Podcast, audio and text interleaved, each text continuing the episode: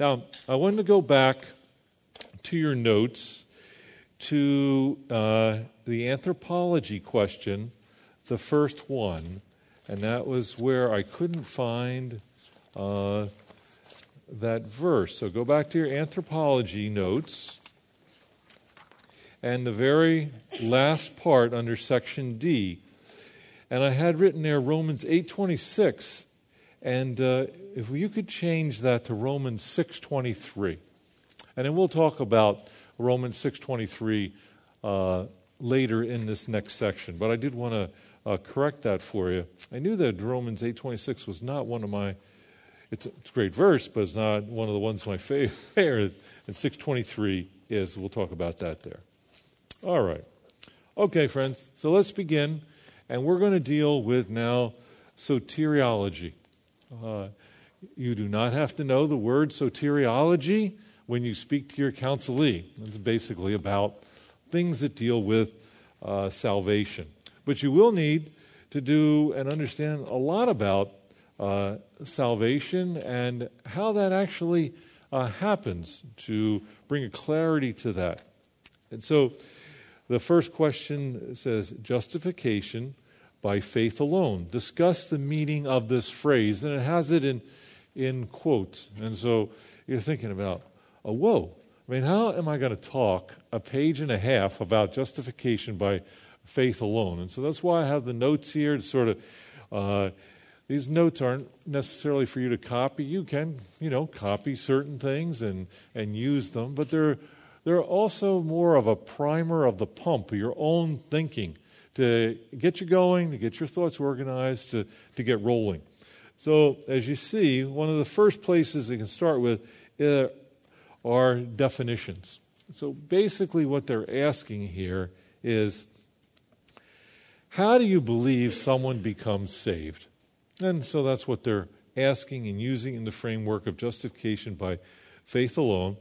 And a definition of justification is being declared righteous with God's righteousness. So that's the uh, mystery that has be, we've become aware of from Romans. And in Romans 1.17, that verse we looked at a little bit earlier, uh, that uh, uh had a great influence on uh, Martin Luther's life and others. Now, uh, faith is very important here, so we need a definition for faith, and one that's here is, is believing uh, that what God has said He will do, you know, He will do, and responding to it as such. So, faith is not just a believing in your head sort of thing, faith has a, res- a response to it. In the scriptures, there's three words that are used somewhat synonymously. There is uh, faith that we're talking about here. There is uh, believing and trust. Now, f- faith is always used as a, a noun. There's really no verb. You're never faithing any, anything. But uh, that's where believing and trusting comes in. And uh, one of the things about faith, it's not a one time, it is, it is continuous. It's always happening in your life, the exercise uh, of it. And so uh, in Hebrews 11, you can look up those verses. There's some uh, examples of uh, those people of faith and uh, if you look up Hebrews 11 6, that's where it says, without faith, you can't please God. And we saw earlier in the scriptures at 2 Corinthians 5 9, that's our role now, is to live in a way that pleases God. Since He saved us, now that's our response. We don't please God to be saved, but now that we are His children, that's how we should be living uh, to and for our Father. And now, examples of faith uh, you have your own life of salvation. It may become uh, important to actually share how you moved from the kingdom of darkness to the kingdom of light there. So, those are just some uh, definitions and, and to ex- be able to explain to your counselee how faith plays out in your life. Faith when you made that great move, and faith, how it plays out on a, uh, a daily stage of life. Now, let's go back to this justification by faith alone. This is actually a from a motto or a slogan. Then the slogan is written there. It's justification is by grace alone, through faith alone, by the work of Christ alone. So, this is actually, uh, if you wanted to put what happened at the time of the Reformation into a single phrase, this is the uh, condensation of that. Justification is by grace alone, through faith alone, by the work of Christ alone. It keeps us centered on the essentials of uh, how one is saved. So there's these three components here. One is that it is a personal salvation is a gift of God. That's what's picked up by uh, grace alone. It's uh, and thinking about grace. Here's an acronym for grace that I've found helpful. Is that it has the two components of grace. Grace just didn't happen a long time ago when you were saved. Grace is happening now. And uh, uh, you want to help your counselee realize, even in, as we talked about, even in their temptation, even in a trial, that uh, grace is everywhere and is happening all the time. And so, grace, an acronym, is, is God's righteousness. Well, that's what was given to you when you're saved. And now you have Christ's enablement to live a new life that's pleasing to Him. And you need both of those uh, continually, and you're grateful and thankful for both of those. Now, going back to this motto, we talked about the first part, that it's a, a free gift from God. Now, the second part, through faith alone. That's how it, be, it becomes ours, our opening of the gift. So it's received through personal faith in Jesus Christ. Okay? And uh, C, this la- uh, three, excuse me, Jesus was the one who did all the work. That very last one's very important. It's done by Christ alone, his work. Now, this is a key word alone that's very, very important. And uh, one of the things to realize why that's there, it's never dependent on our work, it's Jesus' work that it's there. And another thing that's very important uh, for people, especially if you're living here in northern, uh, northern Kentucky, is that a lot of people that have lived in northern Kentucky who are very religious, they have, they have been taught that your salvation is very dependent on the church. Now, we have a high regard for the church as the, the fellowship of believers, but we don't believe that the church is the dispenser of grace. And that is a, that's a major component of uh, Catholicism.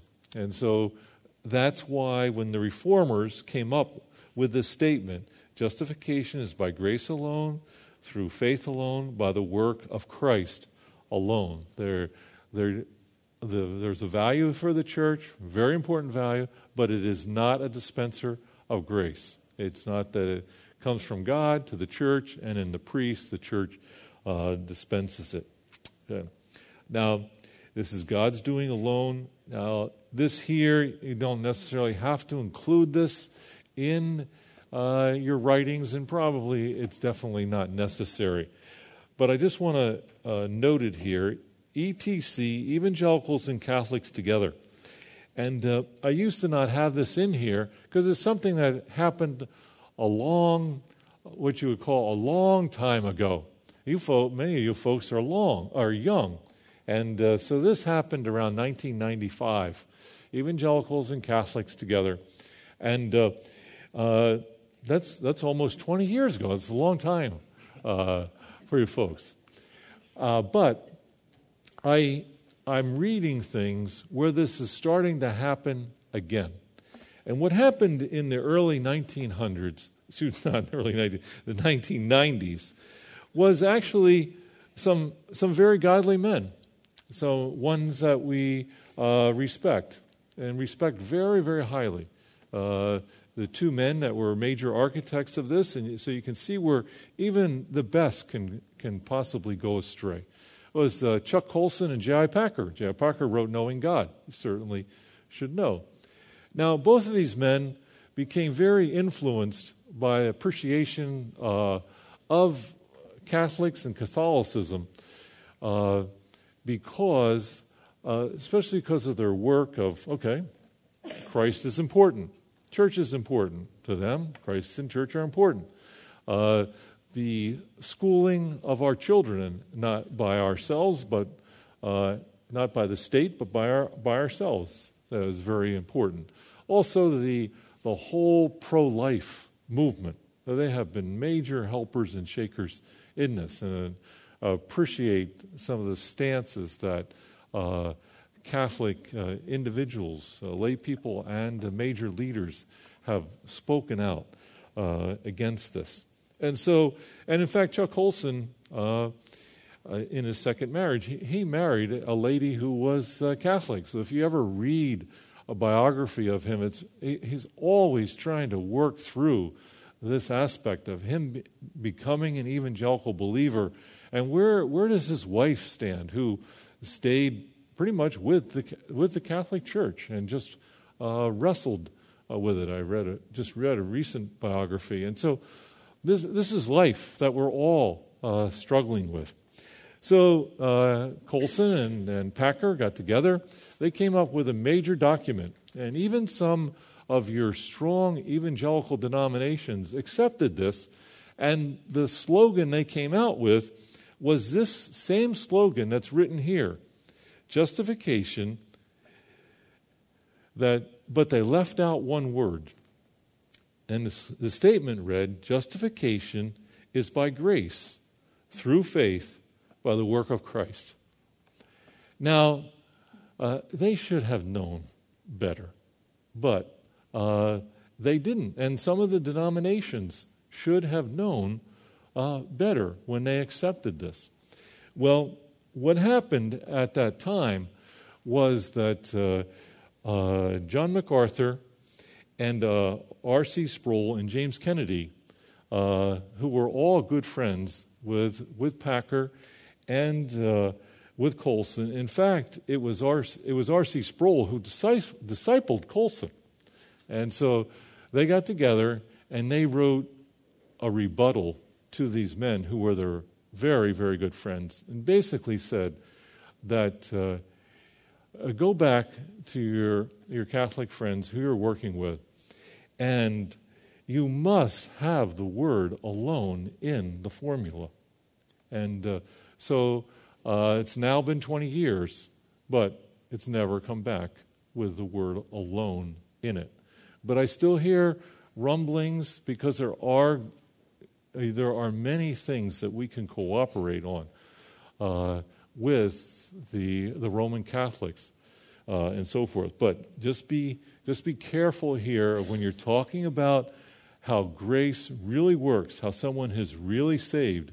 It is a gift from God, you know, that we receive by faith in Him, and it is because of the finished work of Jesus Christ on the cross and not alone. Okay? Let's do it. Uh, now, going on to see, you know, want to explain in your answer, you know, how does, how does this work? And this, again, uh, is almost like the Trinity. This, there's a mystery, you know, what comes first and exactly in timing, but there are some things that are necessary. Uh, for a person to be justified by faith alone, somehow, some way, the gospel has to be shared. And the gospel is what Paul talks about and what we have in Romans 1:16. he and we, we are not ashamed of the gospel. And it is the power of God for the salvation of everyone who believes. First for the Jew, then for the Gentile. First for, you know, us, for everyone, it is that. And it's centered on Christ and Him uh, alone. Now, when a believer presents the gospel in witnessing, they're presenting the, the truth about Christ and about what He perfectly provided for those who have received. Okay? Now, also, how does this justification by faith alone? You need an aspect where you have a working of the Holy Spirit, a regeneration of the Holy Spirit, because we in ourselves are not able to exercise faith. Let's turn to Romans chapter 3 uh, together. Romans chapter 3. And uh, add to your reference there, where uh, you might have a little question mark there, that was a little note, and uh, add, you know, 10 through 11. And if someone, when they get to Romans chapter 3, if they would read out loud uh, verses 10 and 11, please. And so there's no one that, that understands. So without this regenerating work of the Holy Spirit that happens, you know, we won't understand. There's no way that we are righteous, that we want to live in a way that pleases God to glorify Him.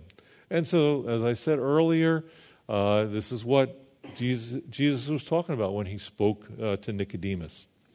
All right. Now, in D here, what, what actually is the gospel? So, I've given you some cliff notes there of the gospel.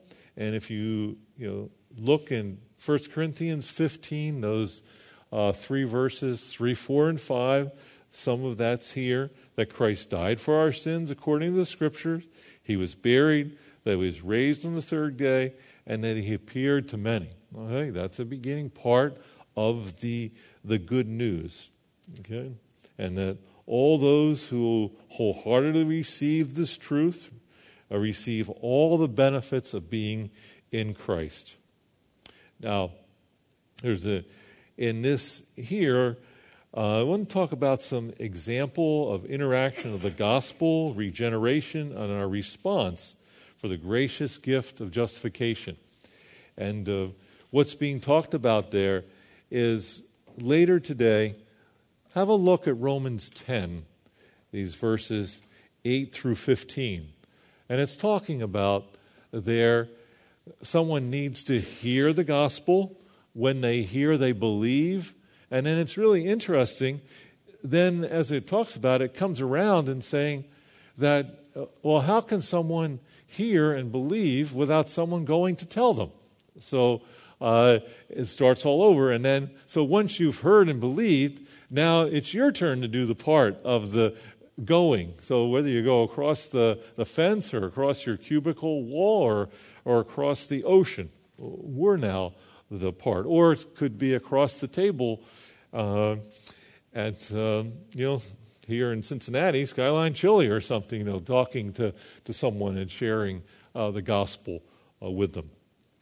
Now, counseling implications, we talked about this a little bit earlier, is the counselee may desperately need the gospel.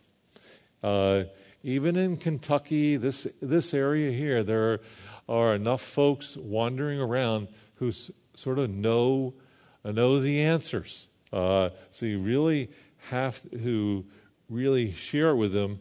And this book, Assurance of Salvation, we talked about by James MacDonald, is very, very helpful.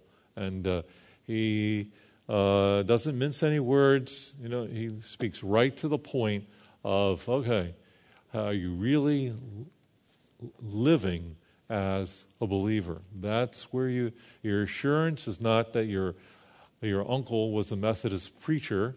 You know, your, your assurance is not that you walked down the aisle. The assurance is not that you were baptized at a certain age. Uh, according to the scriptures, your assurance is are you wrestling to try and live a life that's pleasing to the Lord. But uh, almost everyone you speak to, you should be ready and prepared to share the gospel. So let's go to Romans 6:23, which was the uh, verse that I was looking for uh, earlier. And I just want to show you some parallel parallel things in this here, and you might want to. Uh, I'll speak it to you, and as I speak it, uh, you can. Uh, in fact, I'll try and di- diagram it here for you. So, as you talk talk to them, and you show says, but uh, for the wages. Okay, so you talk about uh, you talk about wages.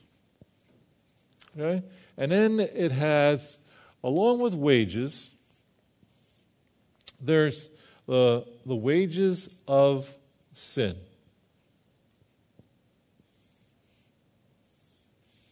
Okay. And then uh, the wages of sin is death.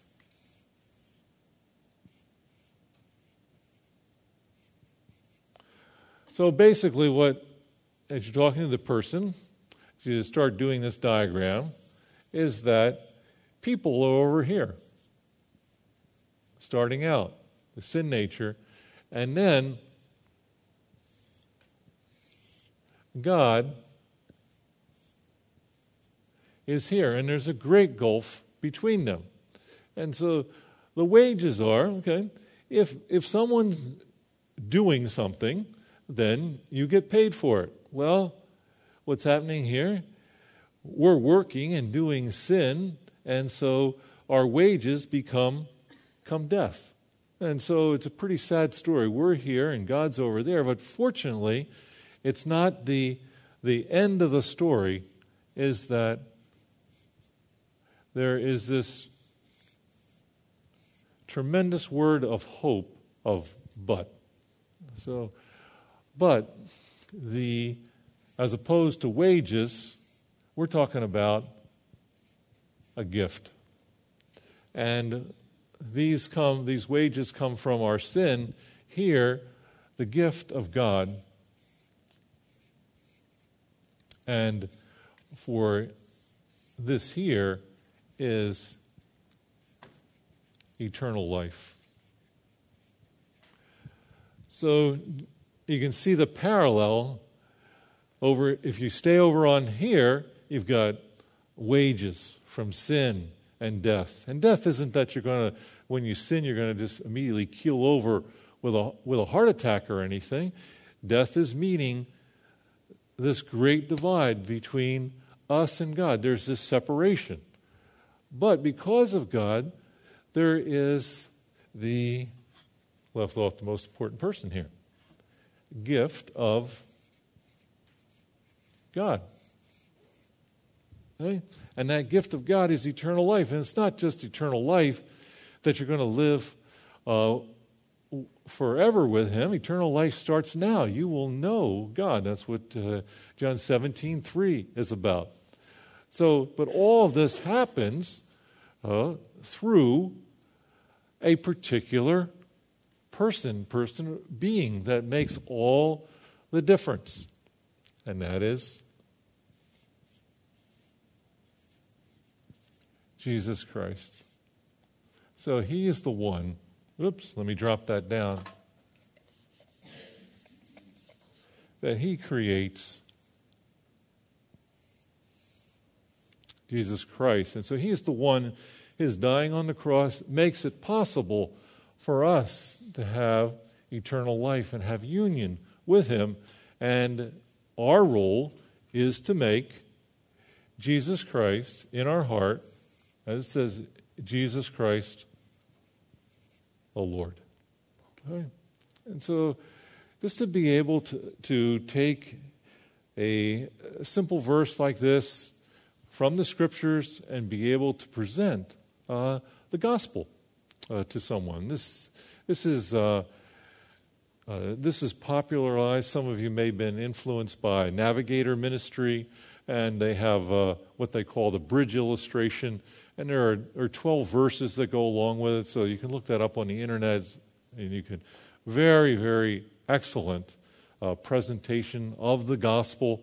But um, there's also the one verse method, you know, just working off of Romans 6:23. And so this is one that I found uh, helpful and always, sometime during the counseling, uh, share this. As I said, counseling implications. Counseling may desperately need the gospel, and so they need to exercise faith. Uh, they are not going to move from the kingdom of darkness to the kingdom of light on necessarily your ability to share the gospel or present the one verse with 12 verses, or excuse me, the bridge illustration with 12 verses, or the one verse method, or whatever method you use. You certainly want to be equipped as God enables you to be. Uh, but it's going to be uh, the regeneration and justification is going to be a work of God. Remember that. So uh, don't get mad at their stubbornness uh, to the gospel, and don't think that they're an idiot because what you see, you know, so clearly. Remember that uh, it was God who opened your eyes, had the scales uh, fall off, so you could see the greatness and wonder of this. So don't get frustrated. Keep praying uh, for them. All right. So does that give you at least some guideline of how, how am I going to write a page, a page and a half on uh, justification by faith alone? I'm not even sure really what fully they mean there. But That'll give you some idea, there's some framework to start hanging your hat, hang your words, uh, words on. Yeah. All right. So let's look at the next one. This this whole uh, time we're going to just work on uh, soteriology about salvation. Now, this next one in, in question 2, sanctification is said to be past, present, and future, discuss including the idea of union with Christ.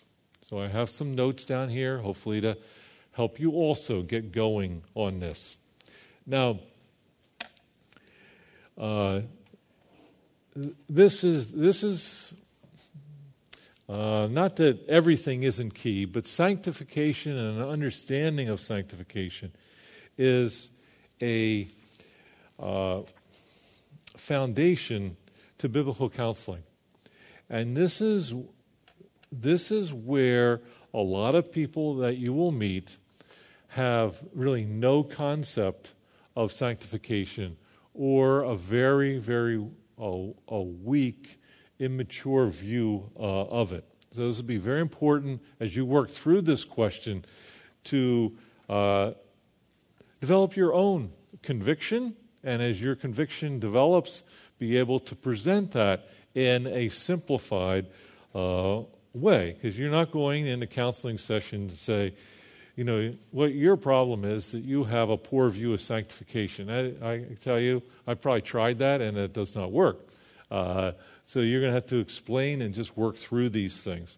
Also, you might not have ever realized that sanctification uh, has a, a, past, present, and future. You're probably, when you've dealt with sanctification, uh, dealt more with the uh, present aspect of sanctification. But when it's used in scriptures, it uh, really the word has the full implications of the past. So let's look at uh, the past state, we'll look at the present, and then we'll go on to the, the future. So this A is dealing with the past state, is that uh, the past state of sanctification is that sanctification and holy are two very intertwined uh, words. Basically, t- sanctification is meaning that you are holy. And in the past state, it's referring uh, to holy, meaning there as being separate, called out for a special use. It talks in the scriptures about the utensils that were used in the um, tabernacle, that they were holy. It wasn't that they were living a good life or anything like that. It's that they were uh, separate for this use to be used to honor God. And so that's what uh, we were. Now, when does this past occur? Well, if you can pull back the curtain and see, when did this really happen? According to Scripture, uh, your sanctification happened before the foundation of the world. All right? That's pretty amazing. So that's when you read the book of Ephesians, the six chapters there, basically the first three chapters are pulling back the curtain and really showing what your position is in Christ. Then the next three chapters, four, five, and six, are saying, well, if you have this position in Christ and are this kind of person, sanctified, then this is how you will have progress in responding in 4, 5, and 6. So that's what's happening. Now, for you, you're not going to realize that you were, you were saved before the foundation of the, the world. You're not going to realize that until the, your time of regeneration. Now, we've talked a lot about that yes, last night and today. Regeneration, that's when the Holy Spirit comes into you and changes your hearts and opens your eyes to be able to exercise faith. Remember that this is uh, God's gift, and it's a God's gift of a brand new uh, nature. A nature now that, that acknowledges there's a God, that wants to live for God, that wants to please God. All of this under the past day, it's a great blessing for us.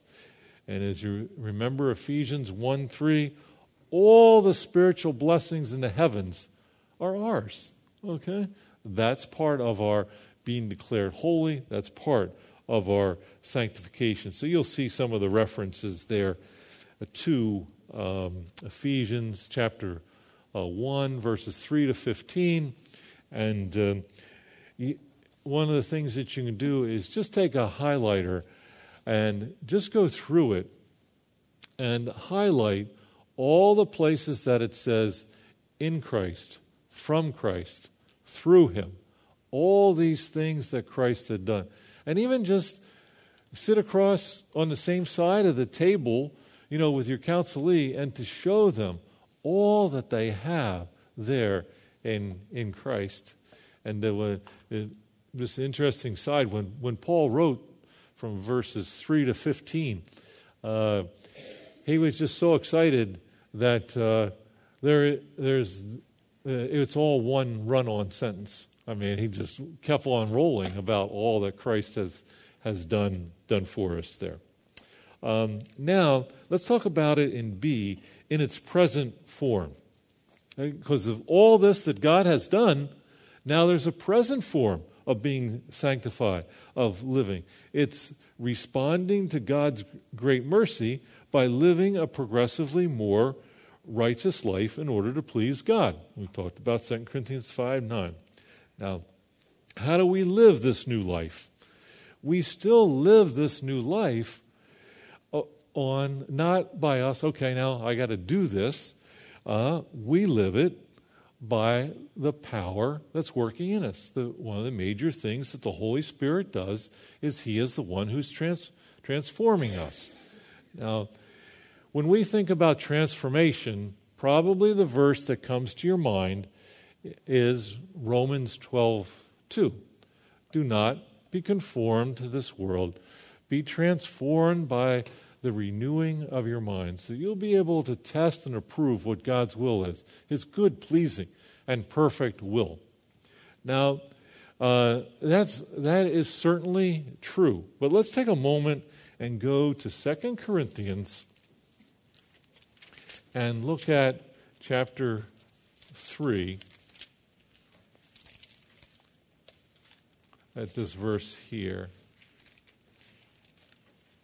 Uh, chapter 3, 18, very last verse there. And we all, who with unveiled faces cont- contemplate, or there's a footnote there, uh, reflect, I like to put the word reflect there, who with unveiled faces reflect the Lord's glory, are being transformed. So, really, the in this sentence, the subject is we, that's us, that's your counselee. The uh, there's all kinds of verbal phrases going on here, but basically, the main verb of the sentence is we are being transformed. Okay? And uh, this is happening. Now, we are being transformed. What are we being transformed into? We're being transformed into his image. And you would, if you read the context of what's being talked about above, this is the his is uh, this is God's image with ever increasing glory. This is happening more and more. And this comes from the Lord. And there it says, when referring to the Lord, who that is. It is the Spirit that's working in you now. And so to, to help your counselee see that. Romans 12, Romans 12:2, which is our typical transformation verse, I believe should be only used following this verse. The one doing the major work of sanctification, progressively living more like Christ, it is the Spirit who is doing this work, desirous of doing this work. It is Romans 12:2 is a verse of cooperation. That is, do not be conformed to this world, but be transformed by the renewing of mind. Our cooperation with the power of God in us so that we will be transformed and his full work uh, you know, can, can be done. All right, so this is the new life that we now need to live according to his, to his word. And you all were exposed to this diagram of sanctification in uh, fundamentals. Uh, basically, remember this here to erase some of this. And if this is time down here, and this is, you know, being more like Christ, being more like Christ, that when you became a Christian at this time onward, you were, it's, it has some ups and downs to it, unfortunately, but that's the way God does it. But it should have a progressiveness of moving upward. Many people believe, you know, once I became a Christian, that, well, you know, uh, He saved me just as I am. Yeah, He did save you just as you am, but that M is not to last forever.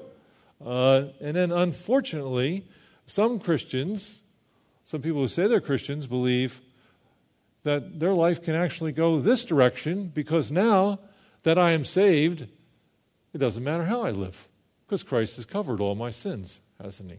So, this is very, for, to many people, this is a very different idea of this progressive sanctification, and this is what is happening now. And there are some, I mean, there are some really strong statements that even for strong believers can sort of blow you away. I've been meditating on these verses in 1 Peter 1 13 through 16, where it says, uh, you know, uh, since I'm holy, you also live a, a holy life. And uh, so that's really grabbed me, uh, really thinking about, uh, you know, what areas of my life I'm sort of uh, coasting in and not really living for the Lord. And the one thing I keep remembering if, if you're coasting, you're usually going downhill. You know, you don't usually coast on a flat surface. You might think you're, you're a plateau, but if you're coasting, you're going down downhill. So be careful of, of coasting uh, there. So, some other references for you to look up as you're working uh, uh, through this. Okay. Now, I do want to take a, a, moment here in dealing with this uh, progressive sanctification and all, and I want to I want to pop over to Ephesians chapter 4. Because sometime in counseling, you will definitely uh, use Ephesians chapter 4. I would like to encourage you that you, what, uh, one of the problems, and I'll say it again and again to you because it's something we fall into, I fall into, is that we become behaviorists and we're just interested in getting good, so called godly behavior out of people.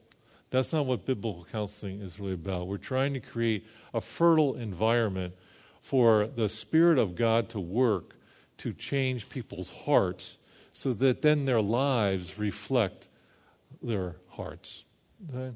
So remember, uh, write, it, it at the top. I'm going to give you, we'll talk about it later, but it, it fits here. Let me give you a definition for repentance a repentance. So, just so we can keep things, eh, this will help you not become just a behaviorist to get good behavior out of a person. Repentance is a radical change in the heart that is reflected in the radical way a person lives. Repentance is a radical change in the heart that is reflected in the radical way a person lives.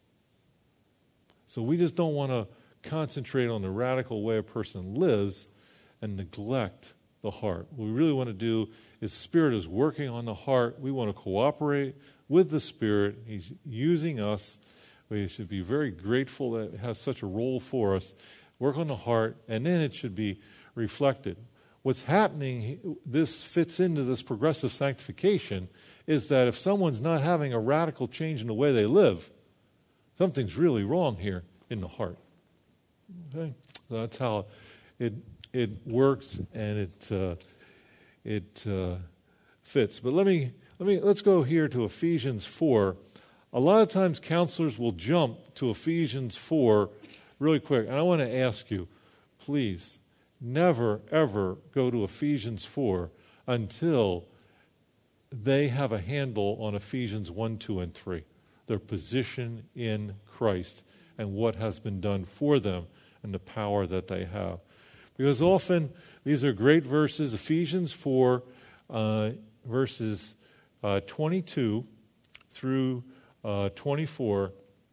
You were taught with regard to your former way of life to put off the old self. This is that mechanism of the put off, put on. This is part of Romans 2 uh, 12 2, where we, where we cooperate with the Spirit, we identify idols of our heart, we identify uh, sinful attitudes, and we want to put those things off. And when a person is not growing as progressive sanctification is, this is where they're staying. They're staying in verse 22 is that they're living with regard to the former way of life that corrupted by deceitful desires. They're hung up there. What you're doing is you're doing verse 23. You're coming along and you are putting into their mind the new attitudes, just not what you think is a good idea, but you are bringing new attitudes that they should have in their mind from the Word of God so that they can live this life, the progressive life that's reflected, reflective of the Lord, verse 24, to put on the new self that we have. This new self that's talked about in the first three chapters of Ephesians. Uh, and this new self, and just imagine, just, just think about this here of each one of us, that we are created to be like God in true righteousness and holiness. Each one of us sitting here. This is what God has for us. Now, that is not going to fully happen in the present. So that's where sanctification moves to the future. So let's, in your notes, go down to C, the future state. That's at the time of our glorification. That's when we die. In the, uh, and you look at Romans 8, 29 through 30. It talks about glorification there and uh, uh, so forth. So, how, how, does that help us respond to sin? Uh, at that point, when we are in heaven, we'll be finally able to say, we are not even going, not able to sin there. That'll be great. Uh, before we became Christians, we were in a state that uh, we weren't able not to sin. Now we're at a point where we don't have to sin, and in the future, we're not going to be even able uh, to sin. So, it's a picture of this new state. It's the new heaven and the new earth. So, encourage your person. They're probably going, as we said, through some horrendous things in their life. You read to them and with them from Revelation uh, there in chapter 21 in Revelation 22. It's going to be no more death or mourning uh, there, since there's no more sin uh, there. The, in 20, chapter 22, verse 3, there's no more curse, there's no more penalty for sin, no more uh, judgment. So the, that is the time of our glorification. That sanctification starting in the, the past there's an aspect of the present that's very important, and there's this part in the future. Saved before the foundation of the world, referred to as holy, now progressively living out that holiness, and you have had the privilege of coming alongside to help someone do that. And then in the future, you all will be together in heaven living in a glorified uh, state and uh, uh, so forth. So, impact. That sanctification has on counseling, uh, past, remember their new, remind them their new position with God, uh, present. Uh, I always use this illustration of if you had a child and that child was, was three years old and that child had not grown at all since they were one and a half, uh, you would be spending every resource that you have to find out, you know, what's going on here? Why hasn't this child grown? Well, the same thing with Christians. We expect our children to physically grow, young people physically grow. The same thing with Christians. We need to speak to each other and expect and encourage one another to continue to grow. And if someone hasn't, you know, those warnings about coasting and, and so forth are there. Good. Uh, future, in God's kindness, the struggle will end. And you will arrive as one of God's, uh, God's children uh, there. So, uh, down there where you see the number two, for he chose us in him before the creation of the world to be holy and blameless uh, in his sight.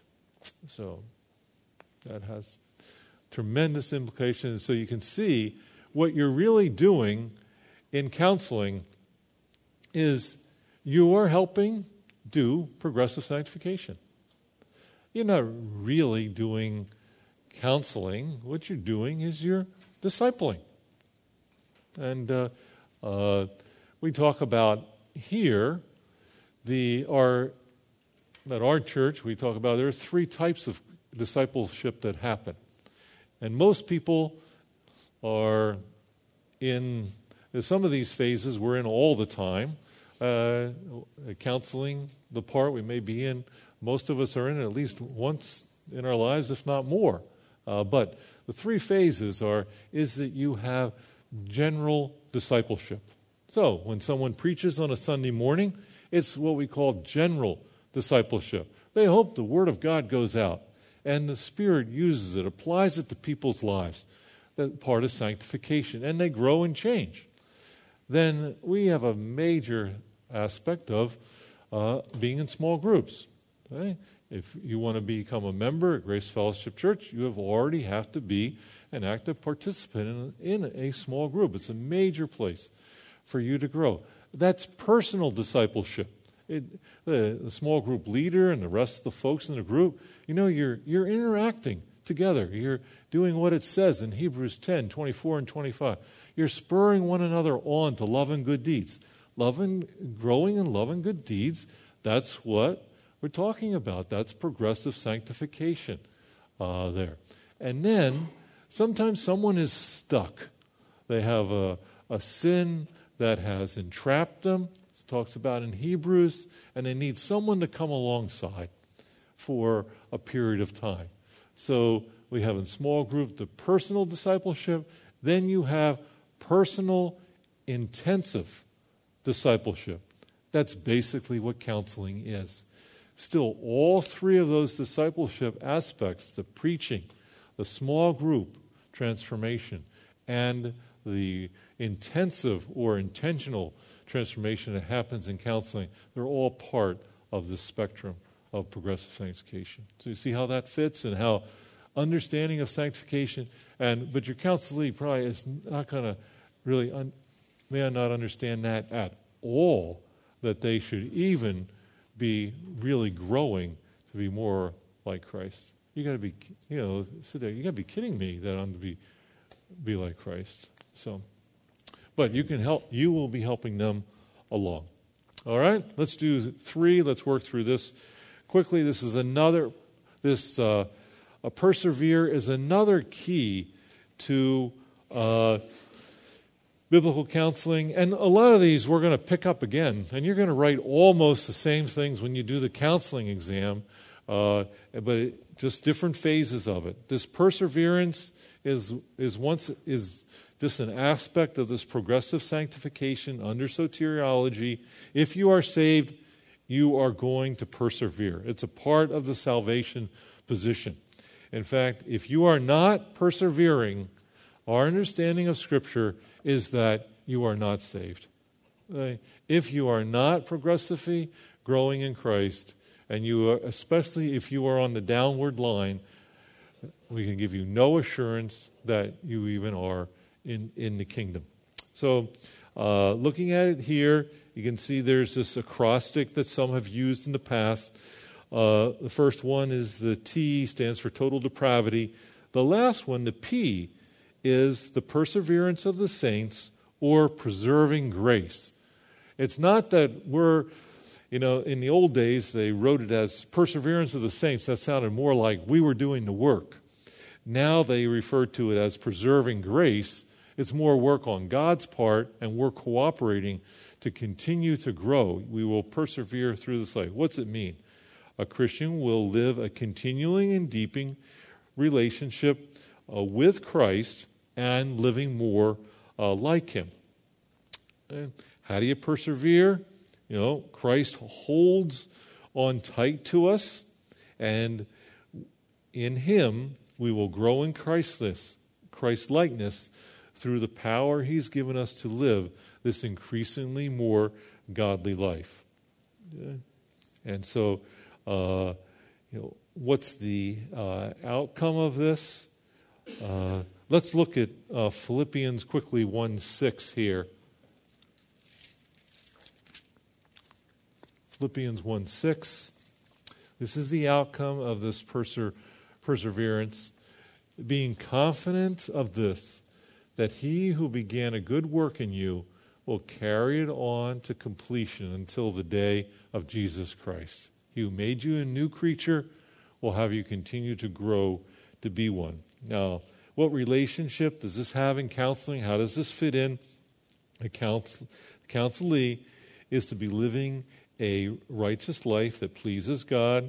You'll see verses there talk about pleasing and living a good directed life according to God's word and doing this according to the Spirit. Now, look here at this last part. What a what about those who profess to be Christians but are not persevering well? This is what you're going to going to run into, and this is going to be uh, a challenge to your to your own heartstrings and as you help uh, the person. Now, examples of this might be uh, someone not persevering well. Okay, they're not biblically fellowshipping with other believers. Uh, that may, you know, we might not think that's the, the worst thing in the world, but uh, uh, with all the one another commands in the scriptures and Hebrews 10, 24, and 25, and so forth, uh, you know, something it's, you know, even for an extreme introvert like myself, it's, uh, this is something's radically wrong here if you don't want to be with uh, other believers in Christ. And so, or certainly this one here, someone that's uh, continuing to commit adultery. Talks about in 1 Corinthians 6, Uh, Galatians uh, chapter 5 it talks about people who continue in this kind of lifestyle that uh, uh, they're, they're not of the kingdom of God. And when the scriptures say you're not of the kingdom of God, basically that's a shorthand way of saying, you know, you're not. You're not saved if this is characteristic uh, of you. And so uh, you, you cannot give this person an assurance of salvation. There's going to be people who are living uh, sinful lives that the scripture is very clear about, and they're going to come to you, as in this question is in there, they're going to come to you and want assurance from you that I'm all right, I'm all right with God. I was once saved, always saved, uh, pulled out of the hat. Uh, yes, once saved, always saved, as you live as one saved. You know, is a good indicator that you originally were uh, saved.